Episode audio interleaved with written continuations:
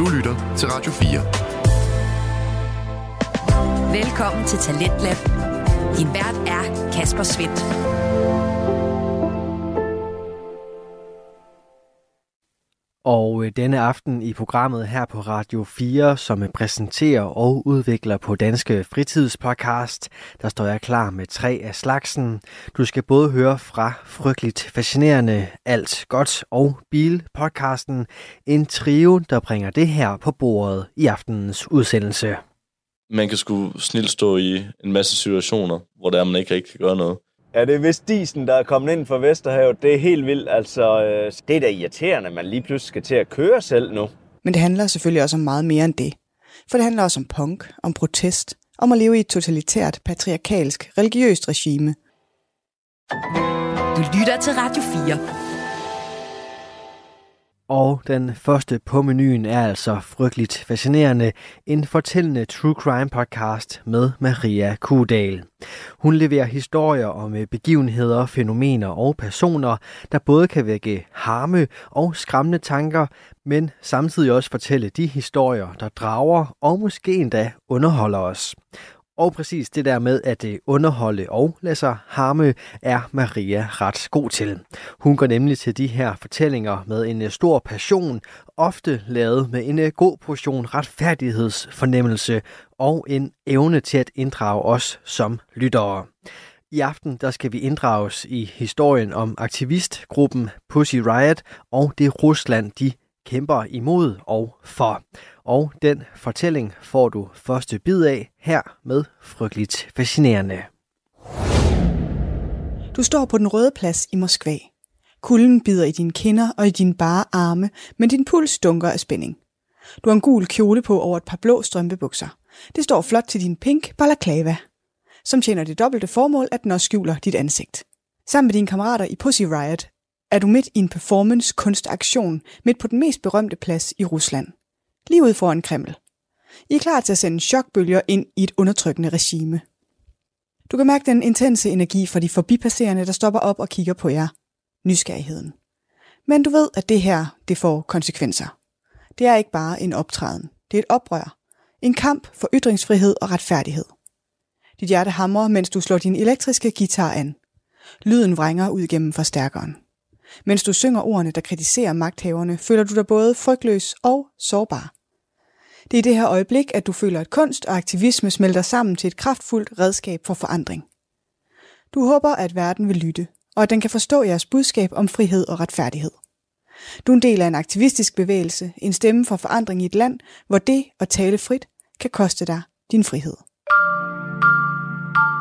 Velkommen til det her afsnit af Frygteligt Fascinerende, hvor vi dykker ned i historien om Pussy Riot – og det Rusland, de protesterer imod. Frygteligt Fascinerende er en podcast om alt det frygtelige, som alligevel fascinerer os. Her nørder vi helt ned i detaljen i nogle af de mest opsigtsvækkende og uhyggelige fænomener og begivenheder i historien. Velkommen til.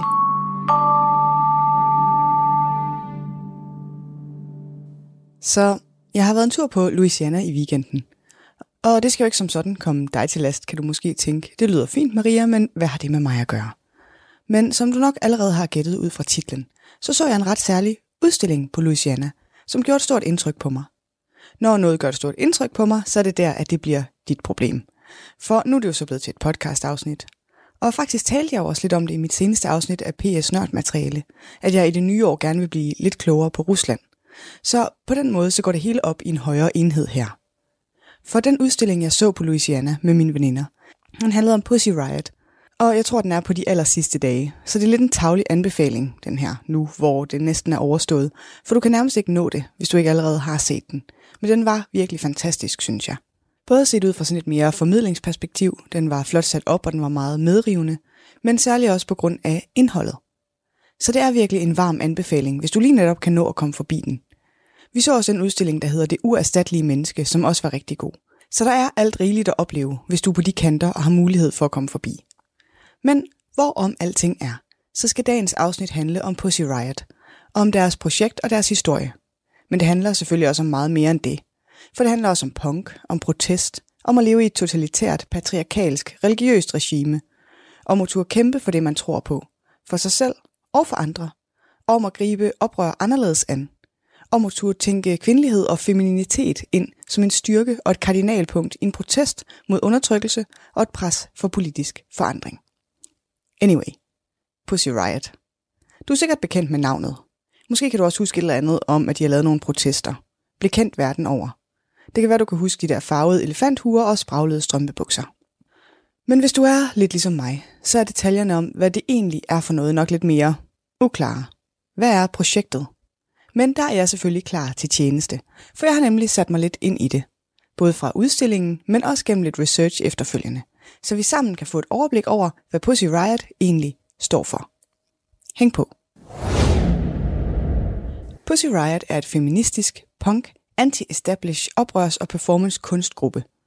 De er udsprunget fra Moskva i Rusland. De blev stiftet i august 2011 som en reaktion på, at Vladimir Putin lige havde annonceret, at han igen ville stille op som præsident, efter han i en årrække har styret landet gennem sin marionetdukke stedfortræder Medvedev. Med den nye forfatning, som han også for relativt nylig har fået gennemført, kan han nu potentielt være landets leder helt frem til 2037. Så Pussy Riot bliver stiftet af 15 kvinder i aldersgruppen 20-33 år. De laver uautoriserede guerilla, feministiske happenings og performances på offentlige steder i Rusland. De filmer dem, lægger dem på internettet. De kredser som sagt om temaer inden for feminisme, LGBTQ, modstand mod Putin, modstand mod Putins imperielle politik, modstand mod indskrænkningen af muligheden for abort, modstand mod sammensmeltningen af religion og stat, som Putin-administrationen også var repræsentant for. De kæmper også mod den statsfremstillede idealisering af kernefamilien, de traditionelle parforhold og relationer og familieliv. Sexisme, seksualskam og alt muligt andet i den familie. Og så har de sådan en meget distinkt æstetik. Pangfarver, strømpebukser, balaklavaer. Det er punket, det er uperfekt, det er feminint og det er råt. Det er kampen for et ustandardiseret kvindebillede. Rå aktivisme, der med ord fra en anmelder for kunsten.nu bevarer en uforfærdet feminin puls, en levende humoristisk, fandenivoldsk kropslighed og livlighed. Og jeg kunne ikke have sagt det bedre selv. Med politiske budskaber som regeringen bruger jeres stemmesedler som toiletpapir og udtryksformer, der spænder fra stort opsatte guerilla punk events til at binde deres sko med revne stykker af lagen i solidaritet med landets mange uretmæssigt fængslede. Fordi snørebånd bliver konfiskeret i fængsler og fangelejre, og fanger der forbinder deres sko med stofrester. De er, som du nok kan fornemme, en ret vild og virkelig unik protestgruppe med frygtelig meget på hjerte. Deres første happening har de kaldt Free the Cobblestone, og den foregår før lokalvalget i 2011. Moskvas gader er brolagt med nye brosten, lagt af borgmester Sobyanin, som har svindlet sig til millioner af rubler af offentlige midler gennem brolægningen af Moskva. Protesten og den dertilhørende sang er et oprør mod offentlig korruption. Og brostenenes symbolik bliver brugt som redskab. Free the Cobblestone leder jo uværligt tankerne hen mod brostenskastende demonstranter. Gruppen kaster ikke med brosten, men de opfører deres sang på forskellige offentlige steder, blandt andet på taget af en sporvogn. Efter den følger protesten Fuck you fucking sexists and fucking Putinists. Protesten Death to Prisons, Freedom to Protest, som de opfører på taget af et fængsel i Moskva.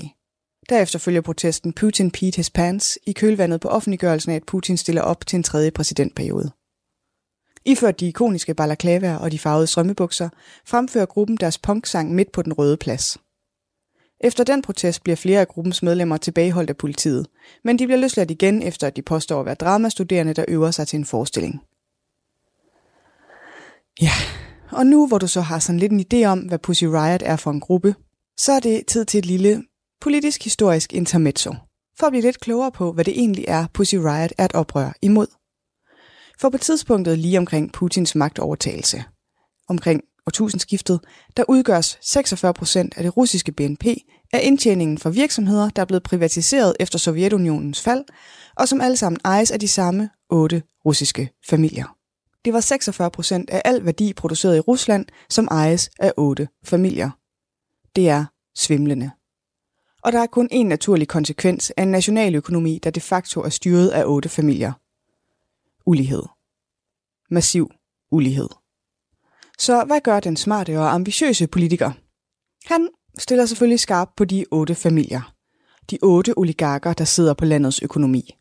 De har sådan i det store hele fået deres velstand forærende af Boris Jeltsin-regeringen, under de kaotiske aktioner af statsejendom, der fulgte efter kollapset af Sovjetunionen. Og nu er Putin så klar til at få noget for pengene, om man så må sige. Så han indkalder oligarkerne til møder om at bekæmpe korruption. Og det ender dramatisk. Et slags Clash of the Titans, hvor den ene titan dramatisk har undervurderet den anden titans intentioner. Detaljerne er lidt komplekse, men de store linjer er, at oligarkerne sender en repræsentant, der fremlægger deres synspunkter. Som en del af sin præsentation giver han et eksempel på en korrupt handel med et statsligt selskab. Og det får så Putin til at se rødt, for den handel, den kender han alt til. Han har faktisk selv fået en ret stor del af kagen i den handel. Og ikke sådan politisk, men personligt. Han har personligt tjent 200 millioner dollars på handlen. Så det er klart for Putin, at den bedste måde at få styr på oligarkerne er ved at komme af med dem. Som en del af en offentlig og jo et meget populær indsats mod korruption, så fængsler Putin den repræsentant for oligarkerne, som han selv har inviteret til forhandlinger. Dømmer ham ved retten, staten eksproprierer hans virksomhed, og han sendes i eksil. Verdens på det tidspunkt fjerde rigeste mand er med et slag væltet fra tinderne. Og beslutningen er sindssygt populær. Befolkningen er glade for et opgør med de upopulære oligarker. Putin har aldrig stået stærkere. Og nu tager vi lige et lille hop, men jeg har lavet nogle nedslag, jeg kunne umuligt nå hele Ruslands historie i nullerne. Men det næste nedslag, det kommer her i 2005 i kølvandet på den orange revolution i Ukraine. Så er Rusland forandret. Alt er forandret. Det er et hårdt slag for Putin, og han vender blikket indad. Væk er alle tanker om modernisering, alle tanker om at nærme sig Vesten. Nu er Rusland Putin, og Putin er Rusland. Han vedtager alle mulige love i kølvandet på det her der er ret vilde. Men en af de mest bemærkelsesværdige er den, der gør det lovligt at dræbe enhver, der er klassificeret som forræder. Også uden for Rusland. Og så står han over for et problem.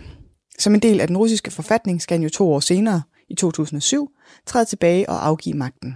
Han har siddet det maksimale antal perioder og kan ikke vælges mere. Så mere liberale kræfter begynder at melde sig. Blandt andet så stiller Gary Kasparov op som præsidentkandidat. Og det er i virkeligheden sin helt egen historie. Du kan nok huske ham, det er ham, Skak, stormesteren. Men det du bare skal vide om det er, at han bliver massivt chikaneret i sin kampagne. Og også anholdt og dømt. Han slipper dog endnu meget billigt i forhold til, hvad politisk modstand straffes med i Rusland i nutiden, men det vender vi tilbage til. Da valget endelig kommer, så bliver det Putins partifælle Medvedev, der bliver landets nye præsident. Og landets nye premierminister, det bliver så Vladimir Putin. Det er ren proforma. Medvedev er en form for glorificeret bænkevarmer. Det er stadig Putin, der har magten. Og med magten er der fuldt stigende ulighed, institutionaliseret korruption, magtkoncentrering, reaktionære værdier, sammenblanding af stat og kirke, statslig kontrol med medierne, begrænsning af ytringsfriheden, ekstrem undertrykkelse af politisk opposition og alt muligt andet. Så i 2011, da Pussy Riot bliver stiftet, er det politiske klima selv klart præget af en voksende utilfredshed og protester fra befolkningen. Vladimir Putin har jo tidligere været præsident fra 2000 til 2008. Han har derefter fungeret som premierminister under Medvedevs præsidentskab. Og så her i 2011, så annoncerer Putin, at han planlægger at vende tilbage som præsident.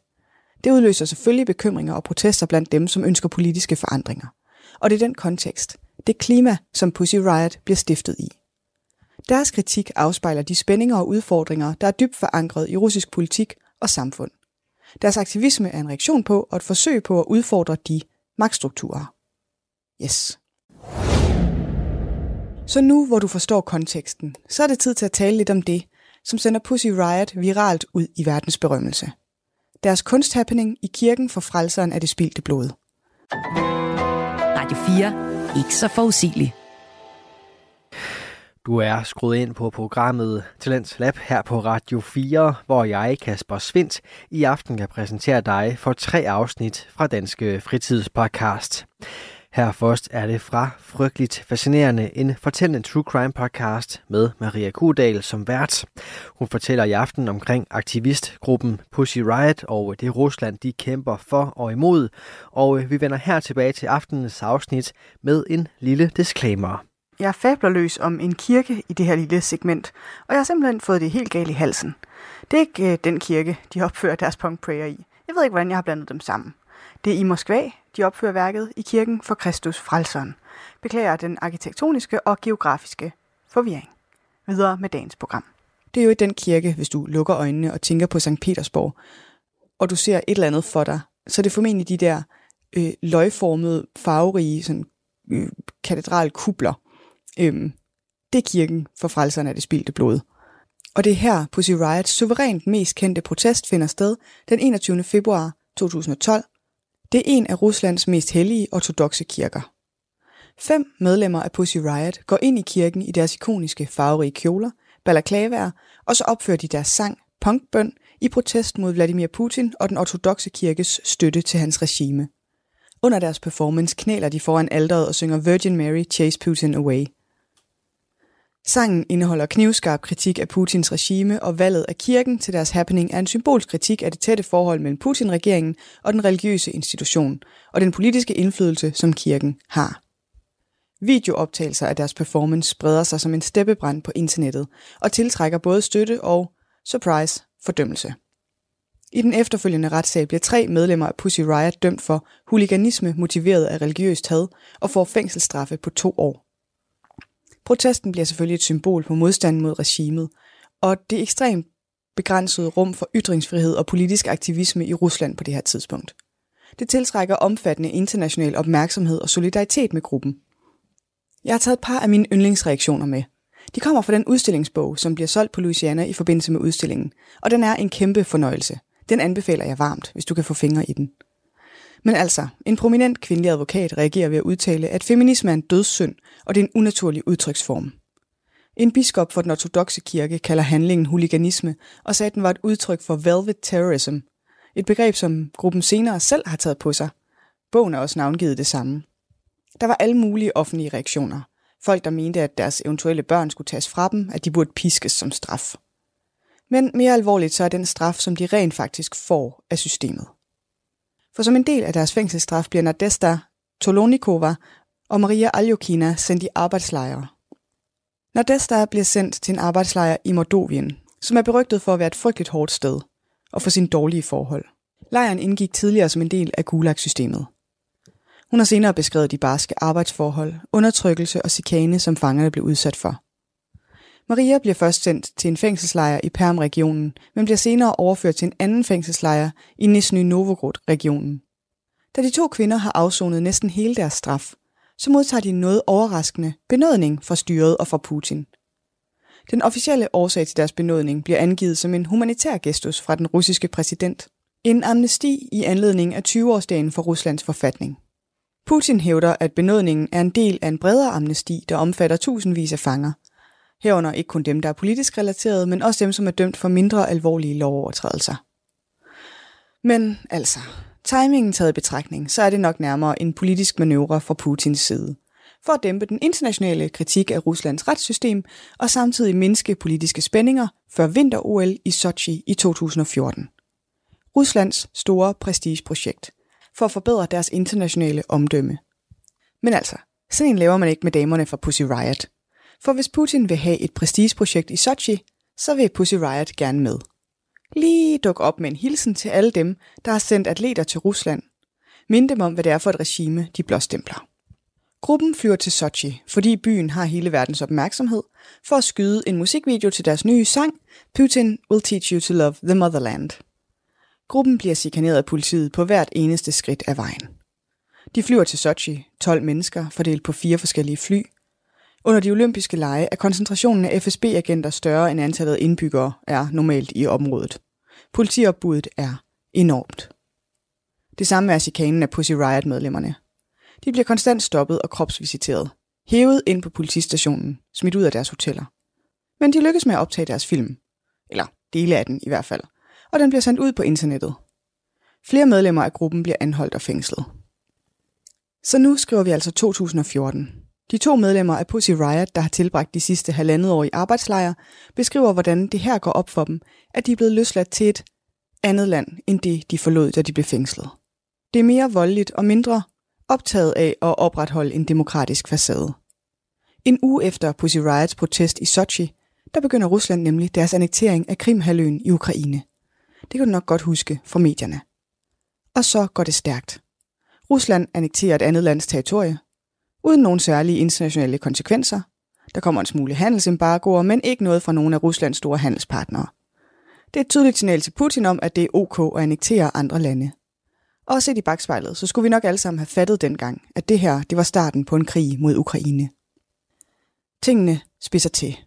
Og det samme gør den politiske modstand mod Putins regime – den 27. februar 2015 bliver Boris Nemtsov, som er en oppositionspolitiker, dræbt på en bro i det centrale Moskva. Han er på det tidspunkt en af de stærkeste stemmer i modstanden mod annekteringen af Krim. Det står efterhånden klart for de fleste, at man ikke ustraffet kan være modstander af Putin-regimet og deres politiske beslutninger. Så ind på scenen skal vi også lige have Alexei Navalny. Og det er også noget, der i virkeligheden kræver sit helt eget podcast-afsnit. Men jeg vil gøre mit bedste for lige at rise op, hvad det er, der er med ham. Bare så du lige er med. Men hvis du skal i dybden, så kan jeg anbefale dokumentaren Manden Putin ikke kunne slå ihjel. Den ligger på DR, og her kommer en kort og forsimplet forklaring til podcasten. Alexei Navalny er en fremtrædende russisk oppositionsfigur og antikorruptionsaktivist, som er kendt for sin kritik af det russiske regeringsapparat og præsident Vladimir Putin i særdeleshed. Han bliver født den 4. juni 1976 i Butyn. Navalny stiger i popularitet gennem sine regimekritiske YouTube-videoer og bliver over tid en af de mest betydningsfulde kritikere af korruptionen blandt russiske embedsmænd og virksomheder. Han driver en blog, og han bruger sociale medier til at afsløre korruptionsanklager og opfordre til politisk forandring. Hans aktivisme gør ham selv klar til en kontroversiel figur i russisk politik. Navalny bliver gentagende gange anholdt og fængslet af de russiske myndigheder. Og i august 2020 bliver han pludselig alvorligt syg under en flyvning fra Sibirien til Moskva. Flyet må foretage en nødlanding, og Navalny bliver indlagt på et hospital i Omsk i Rusland i kritisk tilstand. Han bliver senere og under stort postyr og med meget besvær overført til Tyskland, hvor han bliver behandlet for forgiftning med nervegiften Novichok. Navalny selv anklager Kreml for at stå bag forgiftningen, en påstand, som de benægter. Efter sin bedring fra den forgiftning, så vender Navalny tilbage til Rusland i januar i 2021, hvor han straks bliver anholdt og senere idømt fængsel for påstået tidligere overtrædelser af en betinget fængselsstraf. Han bliver idømt to et halvt års fængsel. Kort efter bliver hans politiske netværk forbudt og klassificeret som en ekstremistisk organisation. I 2022 bliver han idømt yderligere 9 års fængsel for anklager om korruption og ekstremisme. Og senest i december i år bliver han så idømt 19 års fængsel. Igen taler anklagerne om ekstremisme, nazisme, svindel og korruption. Han bliver jo et overflyttet til en arbejdslejr i Sibirien. Og så er der hans bror, Oleg, som sidder 3,5 år i fængsel for at være bror til en forræder. Det medfører omfattende protester, som politiet så for deres side slår hårdt ned på. De bliver brudt op, men nogle få hårdhudede folk står en hel nat med skilte i minus 15 grader på den røde plads i Moskva. Ved daggry møder politiet op med tre fangetransporter fyldt med kampklædte betjente for at fjerne de otte forfrosne, fredelige demonstranter. Nettet strammes altså om politisk modstand. Og selvom medlemmerne af Pussy Riot også frem til nu godt har vidst, at det ikke er omkostningsfrit at være aktivist i Rusland, så kigger vi altså lige pludselig ind i nogle strafferammer og nogle konsekvenser, som man er nødt til at forholde sig til. Og i den forbindelse skal vi også lige tale lidt om The Moscow Case. For The Moscow Case fra 2019 er en betegnelse for en række begivenheder i Moskva, der involverer masseprotester, anholdelser og retssager mod oppositionsaktivister og demonstranter. Baggrunden er, at der er nogle oppositionskandidater, som bliver udelukket fra at deltage i byrådsvalget i Moskva. Efter udelukkelsen af de kandidater fra byrådsvalget, ved blandt andet oppositionsgrupper som det liberale Jabloko og medlemmer af det ikke-parlamentariske Parnas, så opstår der offentlig utilfredshed og protester i byen. Både almindelige borgere og aktivister opfatter udelukkelsen som dokumentation for manglen på politisk pluralisme og demokrati. Myndighederne reagerer på protesterne med masseanholdelser af demonstranter og oppositionsaktivister og anklager dem for ulovlig deltagelse i protesterne og forstyrrelse af den offentlige orden. Der er også rapporter om, at politiet anvender overdreven magt mod fredelige demonstranter. Retssagerne mod aktivister og demonstranter bliver set som politisk motiveret og som et forsøg fra regeringens side på at undertrykke politisk opposition og retten til fredelige protester. Det bliver kritiseret fra flere kanter i det internationale samfund og fra menneskerettighedsorganisationer, som betragter dem som en krænkelse af politiske rettigheder og retsstatsprincipper. Det er en rigtig skodsag, og det er faktisk den største kriminalsag i Rusland siden 2012 på det her tidspunkt. Det fører så yderligere til omfattende demonstrationer. Folk går på gaden i 10.000 vis. I et forsøg på at lægge låg på de uroligheder og dæmpe befolkningens utilfredshed, så forbyder regeringen masse demonstrationer. Det fører til en modbevægelse, hvor der organiseres det, som hedder single demonstrations, hvor folk stiller sig op i lange køer, der snor sig gennem bymidten i de større byer.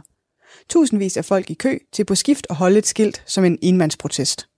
Efter kort tid bliver også køerne forbudt, og til slut bliver det ulovligt at stå på en offentlig plads med et skilt med nogen form for politisk budskab. Og de næste par år spidser situationen til. Putin strammer sit jerngreb i indland, og i 2022, ja, der ved du jo selv, hvad det er, der sker. Og det er det her klima, hvor oppositionspolitikere bliver dræbt på åben gade i hovedstaden, at Pussy Riot nu skal navigere. Medlemmer af gruppen har været inde og ude af fængslet, har fået smådomme for alt mellem himmel og jord. De har været under mere eller mindre konstant overvågning, og de har kæmpet utrætteligt for, at Rusland skal overholde sin egen forfatning og menneskerettighederne i mere end 10. I slutningen af 2021 bliver flere af gruppens prominente medlemmer placeret i en de facto husarrest, uden hverken dom eller retssag.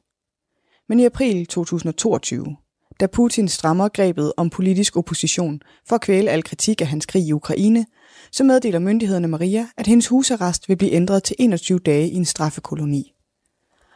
Og det er her, hun beslutter, at det er tid til at forlade Rusland. I det mindste midlertidigt. Hun og gruppen lægger en plan for hendes flugt. De skaffer en madbudsuniform, tænk sig en grøn russisk version af et voldbud, jakke, overtræksbukser, isoleret rygsækkasse.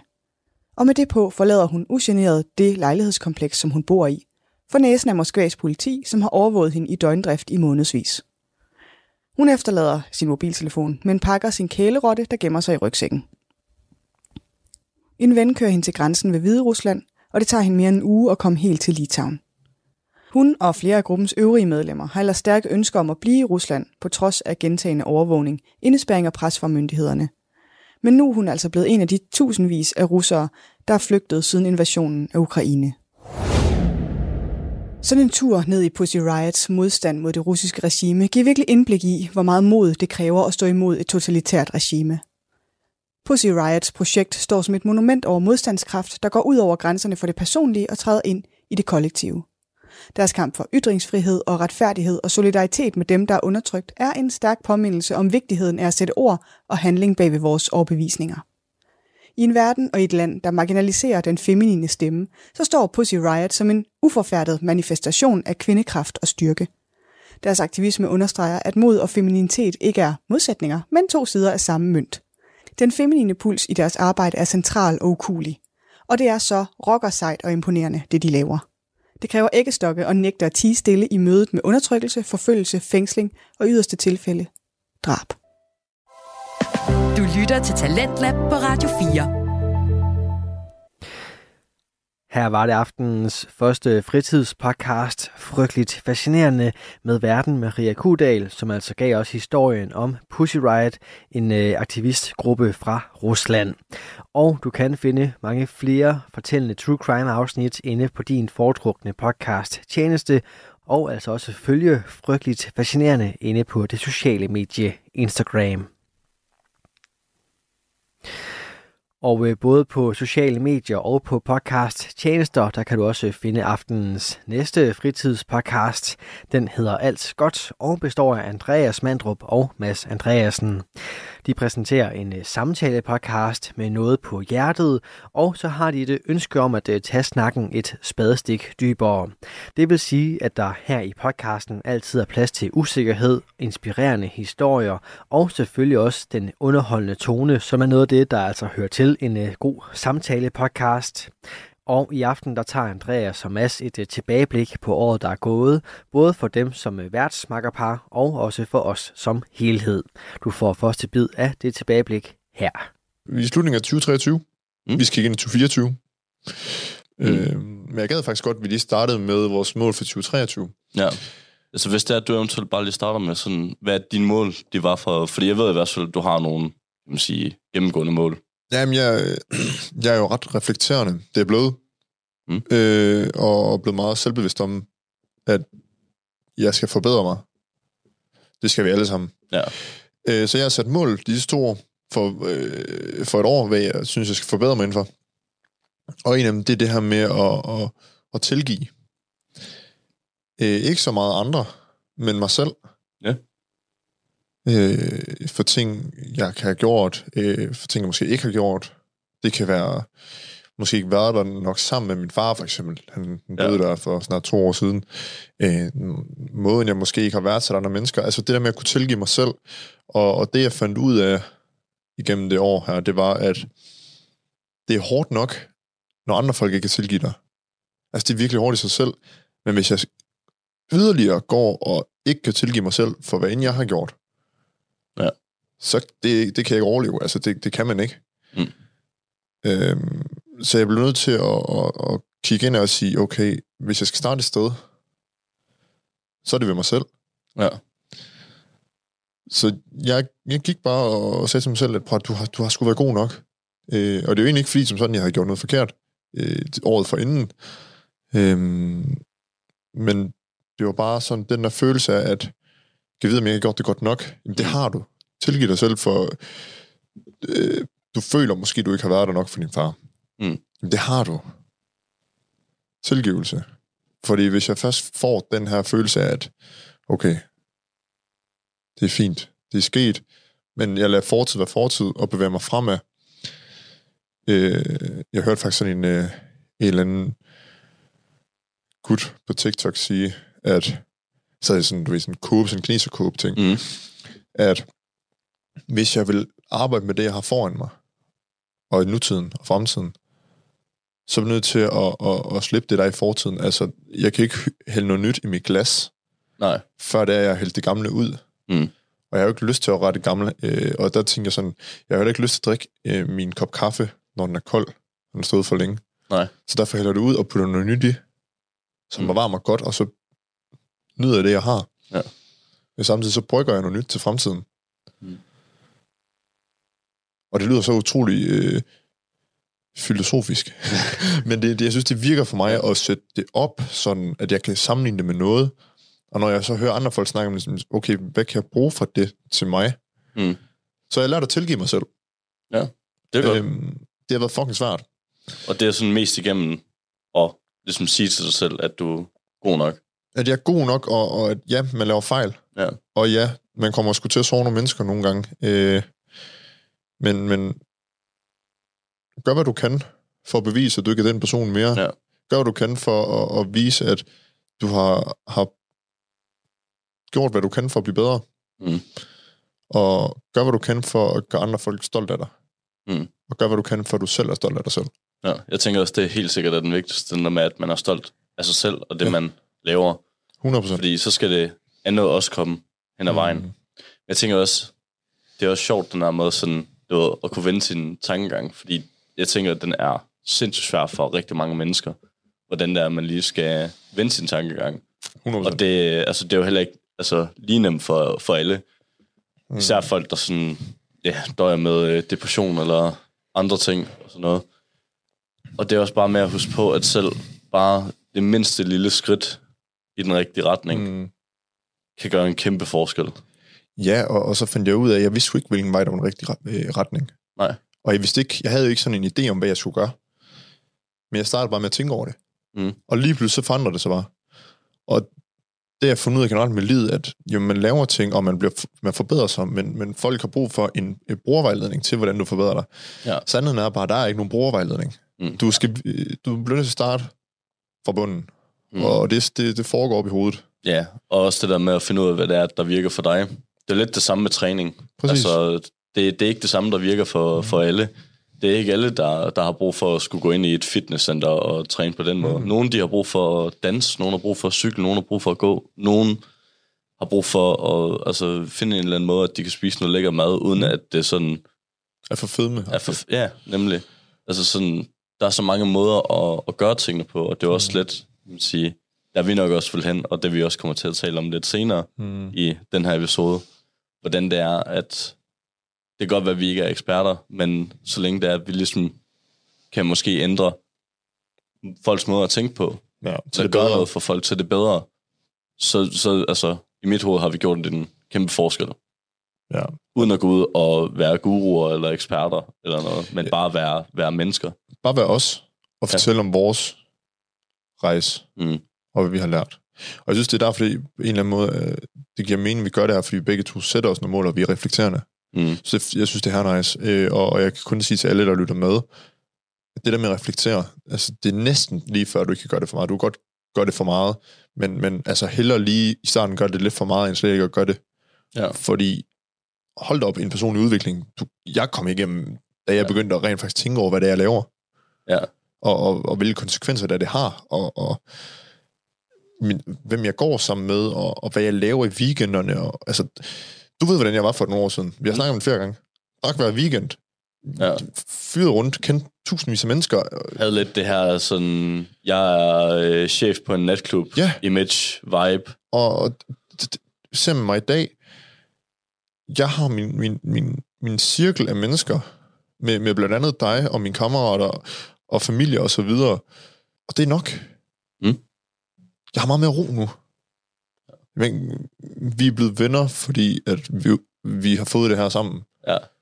Det var Og- sådan en lille baby. Det er jo det, Så det... Og, og vi har lært hinanden at kende, fordi at vi er rent faktisk tør at snakke, og ikke er overfladisk. Ja. Ja, altså sådan et eller andet sted, prøv at tænke på, hvis det er, at man samler alle episoder, hvor det er, at vi taler med hinanden. Hmm. Altså, det er jo 7-8 timer, altså bare der, og så alt det, vi har så talt udenfor. Det er da også mere end 7-8 timer, hvis der er s- 28 afsnit. Ja, men, men jeg tænker dem der, hvor det, er, det kun har været os. Nå, ja. Men ja, altså hvis man tæller alle afsnit, mm. kæft, så har vi siddet og talt i nogle timer Det er jo det. efterhånden.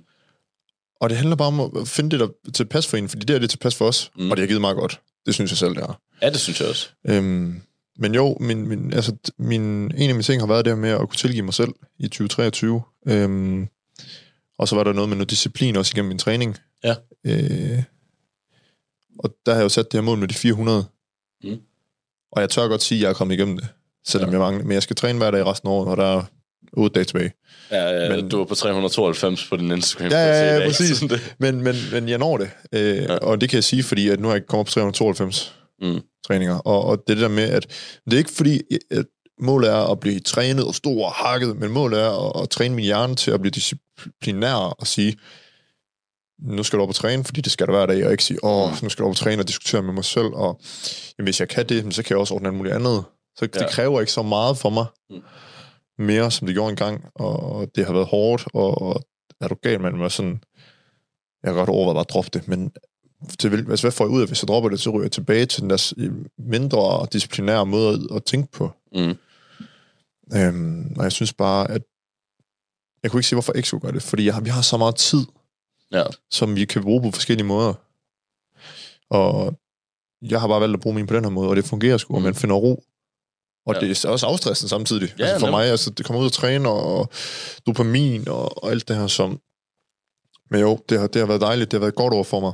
Det vil jeg sige. Det, og så det her med podcasten, det, altså det Ja. jeg har fundet ud af, og jeg besluttede mig også for, at jeg kun vil lave ting, jeg synes, der er interessante. Mm. Beskæftige mig med. Min Ja. uddannelse, elsker det. Podcasten, elsker det. Står det på foredrag, synes det er fucking nice. Ja. Stoppet med DJ. Det er rigtigt. Hvorfor var det egentlig, du øh, valgte at stoppe med det? Jamen, jeg kan jo egentlig godt lide at spille musik. Jeg kan godt lide at, at se folk øh, danse og hygge sig og have det godt til det, jeg nu producerer til dem øh, i momentet. Øhm, men de der arbejdstider, Mm. der hedder natarbejde, Ja. var bare ikke det værd. Og, og samtidig så associerede det mig bare med en person, jeg var engang. Ja. Den der natklubbestyrer, som drak og kendte alle, og jeg skulle dit og datten, og se, nu snakker jeg med den her person, nu snakker jeg med den her kvinde, og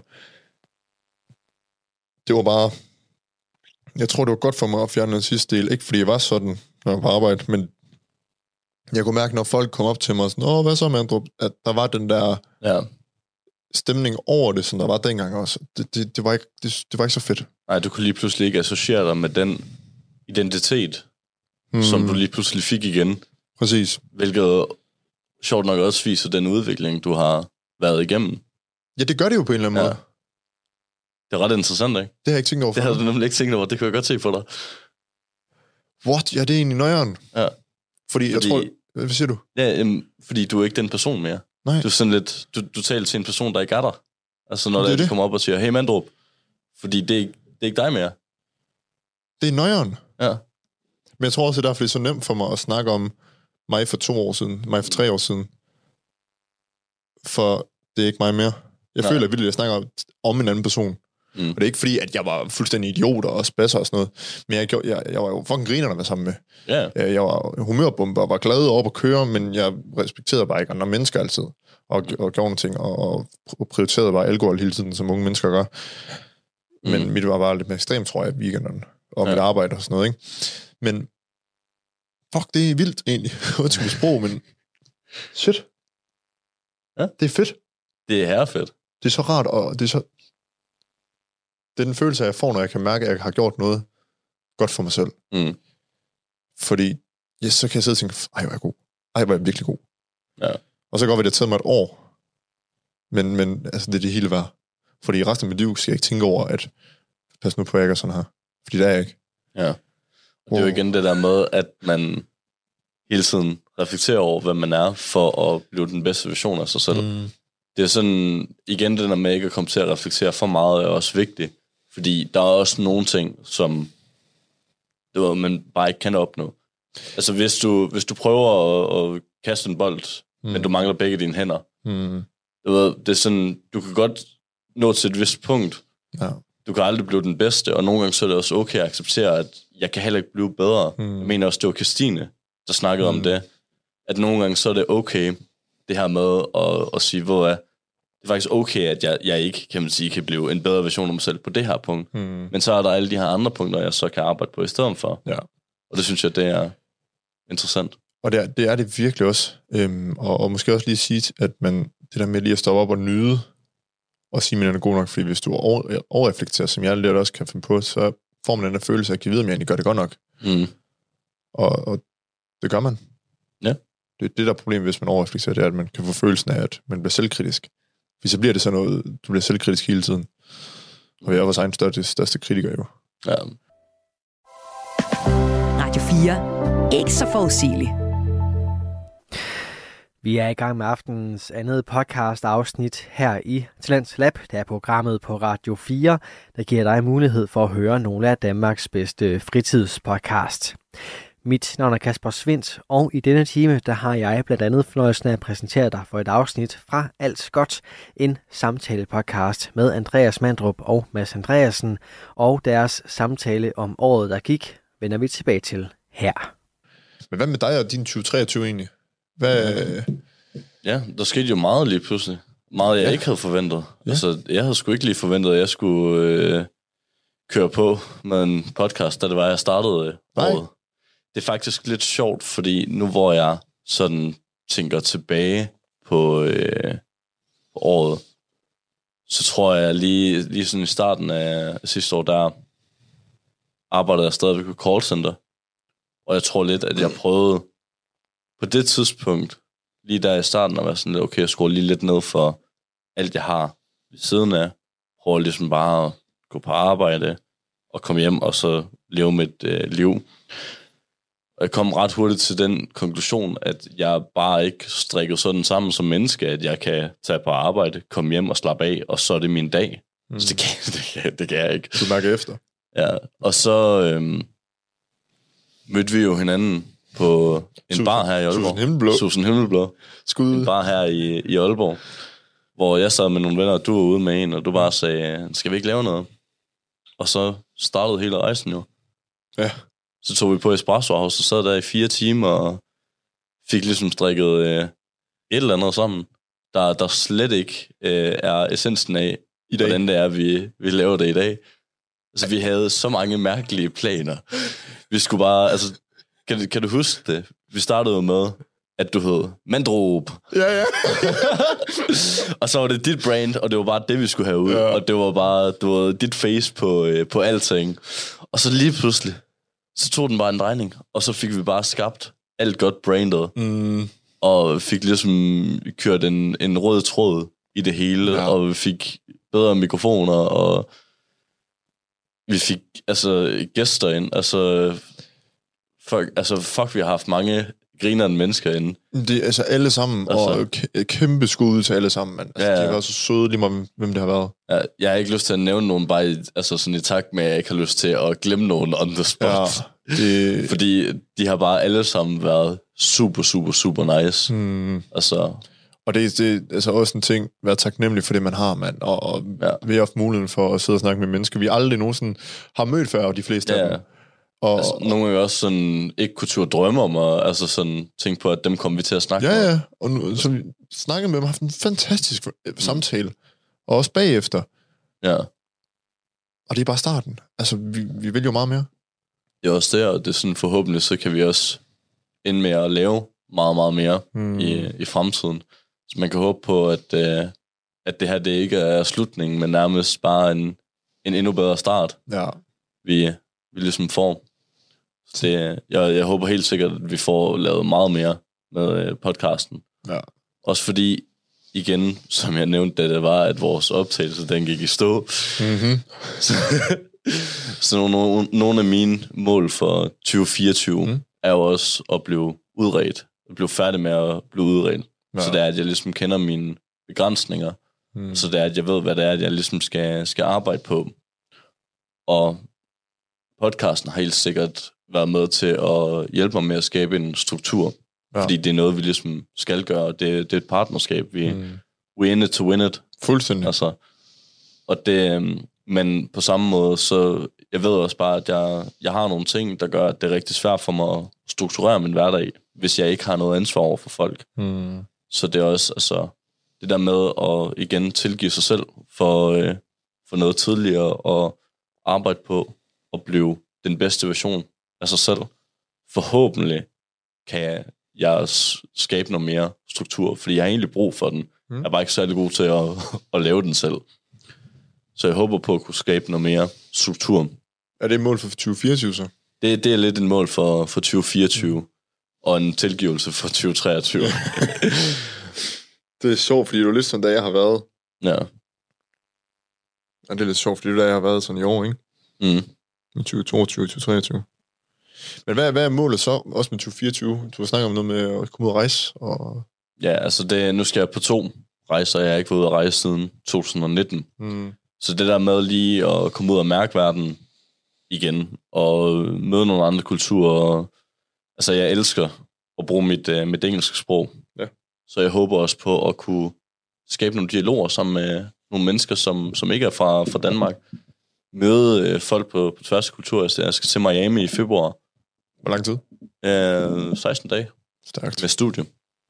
Så det øh, jeg glæder mig til at kunne snakke med nogle amerikanere. Ja, Det, have noget XXL fries. Alt det er stort år, jo. Super size menus. Ja, ja, ja. Ja, Har du ikke go. set den der Super Size Me-film? Jo, Ja, det er sindssygt. ja, det er syret. Det, de, de findes heller ikke mere efter den film. Gør de? Det er super size.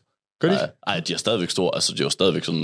Ja, det er jo kæmpe, ikke? Ja, det er sådan noget, en, en large, det jo sådan halvanden liter eller sådan noget. Det er. Sodavand. Det er sindssygt. Altså, det er så sygt. Nå, du skal ud og rejse. Ja. Miami, og hvorhen ellers? Så, så skal jeg bare på skiferie med min familie. Åh, oh, det er Jeg elsker at stå på ski. Hmm? Sådan, du har aldrig stået på ski før. Aldrig, jeg skal heller aldrig. Det, Det, det, altså, det går galt. Det ved jeg. jeg skal dig med op på ski en dag. Jamen prøv det, det, det, det, det, kan jeg ikke. jeg, jeg kommer galt afsted ved alt. Jeg skulle til julefrokosten, da jeg var for nylig. Nå, ja, det, Øh, det, der slog jeg hånden ind i, maskinen, og øh, jeg, den er stadig sådan lidt fucked. Ja. Det, mm, jeg kommer altid galt afsted. Så mig på ski, det går bare galt. Vi starter med langrend. Det kan, det kan ikke gå galt. Med hvad? Langrendski. Det er, øh, hvad hedder det nu, øh, ski, hvor det er, at du ikke kører nedad, men du kører egentlig bare flat.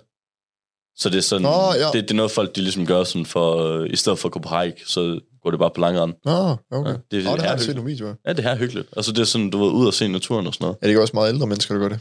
Jo. Det er fordi, det er hyggeligt og stille og roligt. Jeg, jeg er 25. Ja, jeg, jeg, jeg gjorde det, da jeg gik på efterskole. det er okay, hyggeligt. ah, okay, godt nok. Det er bare fordi, at der ikke er så meget spænding i det. Ja, Men det er fucking nice alligevel, synes jeg. ja, ja. Jeg ved sgu ikke, om jeg ud og rejse. Du har ikke noget planlagt? Nej, jeg tager det lidt, som det kommer. Mm. Jeg skal jo praktik her. Med stu- i studiet jo. I, I februar. Jeg ved ikke, hvor vi skal hen endnu. Nej. Men, øh, så jeg, jeg tør ikke planlægge for meget. Mm. Men øh, det er også godt nok. Jeg skal til at starte med lidt foredrag der i starten af nye år også. Ja. Det var også en ting, som vi øh, snakkede om, der kunne være mega fedt med alt godt. Ja, Hold holde holde nogle ja. ja. foredrag omkring det. Det er jo også tilgængeligt nu. Man kan jo vist godt booke os. Kan vi ikke? Kan vi Jo, altså jeg har bare lige smidt et link ind, hvor der er, at øh, man lige kan skrive en besked. Nå, er det sådan, er, det var? men, Ja. øh, Så ja, teknisk set, så, øh, så kan man jo. Ja. Både med, med dig og det, jeg tror også, altså det er jo også sige, en del af, af rejsen. Hmm. Det er jo også det der med at faktisk sige, at, at vi er faktisk spændende mennesker. Det der med at sådan ligesom at acceptere, at det, det er faktisk okay at synes, at vi også har noget på hjertet, og vi har noget at fortælle. Men har du lagt mærke til, øh, øh, at når vi har folk inde, så mange af dem, de har sagt, kan vide, om jeg er interessant nok? Ja. Det er der mange af dem, der har sagt. Ja. Og vi har haft den samme. Mm. Og, og jeg tror, konklusionen lidt er, at alle er interessante, og alle har en historie at fortælle. Ja. altså selv de mest uinteressante mennesker, hvis det er, at de bare tør at åbne op. Fordi det er tit ofte det, der er problemet. Det er, at hvis folk ikke åbner op, så har de tit heller ikke noget at fortælle. Og Men så hvis bliver de åbner op for, hvem det er, de er, Så kommer det. ja, så kommer det. Fuck, men jeg synes, vi har lært meget. så igennem det år her. Ja. Det tænker vi skulle da slet ikke over til at starte med. Nej. Nej, altså, det, altså jeg har stadigvæk problemer med at tænke, at jeg har haft et interessant liv. Men når, når jeg så fortæller om det, jeg sådan ligesom har lavet, Mm. mm. så er folk sådan lidt, what? Ja, ja, ja. Fuck, hvor vildt. Og jeg synes jo bare ikke, at det er særlig vildt, fordi jeg er lidt for god til, og den skal jeg også blive bedre til. Jeg er lidt for god til at kigge op af. Jeg er Ja. lidt for god til at kigge på dem, der er 10 gange bedre end mig selv, og tænker, fuck mand, jeg er jo ikke interessant, hvis det er, at de er 10 gange bedre end mig. Hmm. Og ved du hvad? Du er fucking interessant, selvom at der er nogen, der er 10 gange bedre end dig, fordi der er kun én dig. Ja. Og det er værd at huske på. ja, det er det godt nok. Ja, det var god, den her. Mm. Det bliver en god reel. Ja. Ej, det var, det var, sgu- Motivational quotes. Let's go. ja, det, det var faktisk virkelig god. Og det er jo rigtigt nok, fordi altså, du, man kan jo altid... Jeg har, en anden ting, jeg også tænkt over, det er, at øh, apropos det med, nogen er bedre end dig, der er også altid nogen, der har det værre end dig. Mm. Øh, og, og man må heller ikke bruge det her med, at man har det... øh, Jeg synes ikke, man skal bruge det, at man kan have det hårdt eller har det skidt som en undskyldning til alt. Du må, gerne- du, Nå, nej. du må gerne... Øh, du, jeg synes, man skal skabe forståelse for, hvordan man har det, og, Mm. og finde ud af, hvordan man kommer igennem det. Ja. Men du må ikke bruge det som en undskyldning. Mm. Øhm, for der er altid nogen, der har det værre end en selv. Ja. Ja. Ligesom som der er altid nogen, der er bedre end en selv. Og det, det er også en interessant tankegang, hvor jeg måske også er sådan en lille bit smule uenig Mm. i.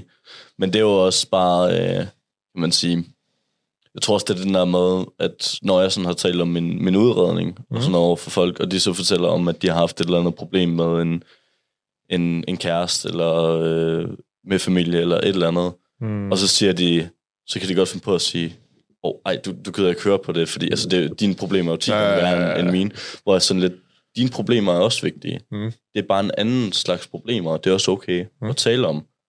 Og det er sådan, jeg tror det er igen den der med, ikke at bruge ting som en undskyldning. Ja. Fordi det er fandme også vigtigt, det der med at kunne snakke sammen og bearbejde det. Ja. Store som små problemer. Mm. Fordi mit store problem kan være en anden persons meget, meget lille problem. Mm. Og altså sådan vil det Og altid omvendt. være. Omvendt, ja. Og det det er det, jeg mener med, at altså, det er jo ikke fordi, at man skal undertrykke, hvordan man har det. Man skal bare forstå, at det, det, det, værdsæt også lige det, man har, følelsen. Ja. Øh, og så få snakket om, hvordan man har det, øh, når, når, når ting de presser på. Bearbejde det, Lige i stedet nøjagtigt. for at, at, at finde undskyldning for ikke at bearbejde det.